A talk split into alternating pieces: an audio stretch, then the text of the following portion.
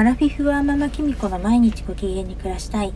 今日も聞いていただきありがとうございます。今日は11月2日火曜日です。今日は何の話をしようかなと思ったんですけれども、この今日のタイトル、まるっと自分を受け入れるということについてお話ししたいと思います。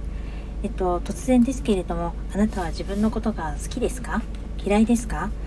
私はですね、正直あまり自分が好きじゃありません。自分の好きなところを言ってくださいって言われるのが超苦手で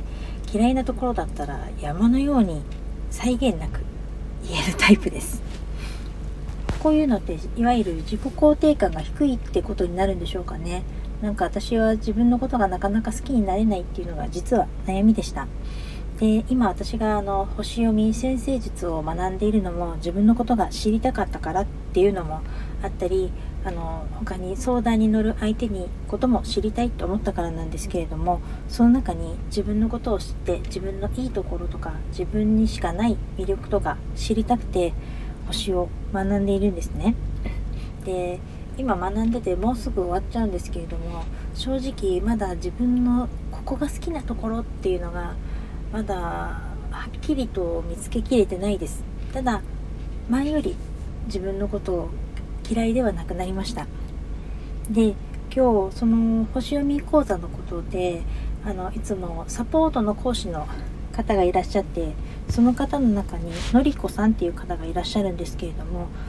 のりこさんが昨日誕生日でそののりこさんに Facebook の方でおめでとうのコメントをしたんですね。そしたらのりこさんが星を知ってあの自分のこと好きになりましょうっていうふうに言ってたんですね。あそっか。やっぱり星を知って自分のこと好きになれるんだって思ったんですけれどもそれを聞いた時にやっぱりまだ自分のいいところ分かってないなみたいな感じで思いました。それで私自分に気がついたんですけれども自分のことを嫌いっていうのは自分のことを受け入れてないってことですよね。私はついつい自分に自分でダメ出しをして自爆しちゃうんですね。誰かが自分のことを直接的にあの責めてる時ももちろんへこむんですけれども何より自分自身をいつも自分で勝手にダメ出しをしてまだ誰かにダメ出しとかされてるわけじゃないのに勝手にあこれじゃいけないこれじゃいけないとかだからダメなんだっていう風に言ってダメ出しをして自分で自分のことを追い込んじゃう時があるんですね。だからいわゆる自分に厳しいって言えばそうなんだと思うんですけれどもこれってあの自分をちゃんと受け入れてないってことなんじゃないかなと思うんです。だから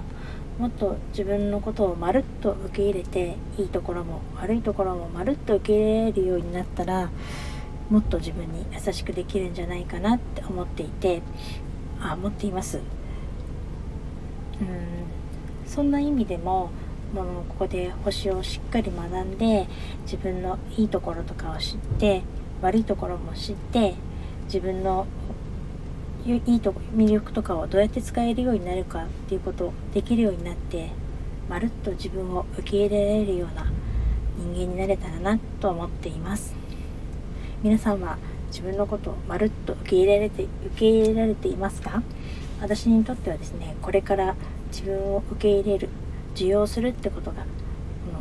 最大のテーマになるなって今思っています。それでこうやって自分のことをまるっと受け入れられるようになったら私もまたワンランクアップできるんじゃないかなって信じています。それでは今日はこの辺で最後までお聴きいただきありがとうございました。またお会いしましょう。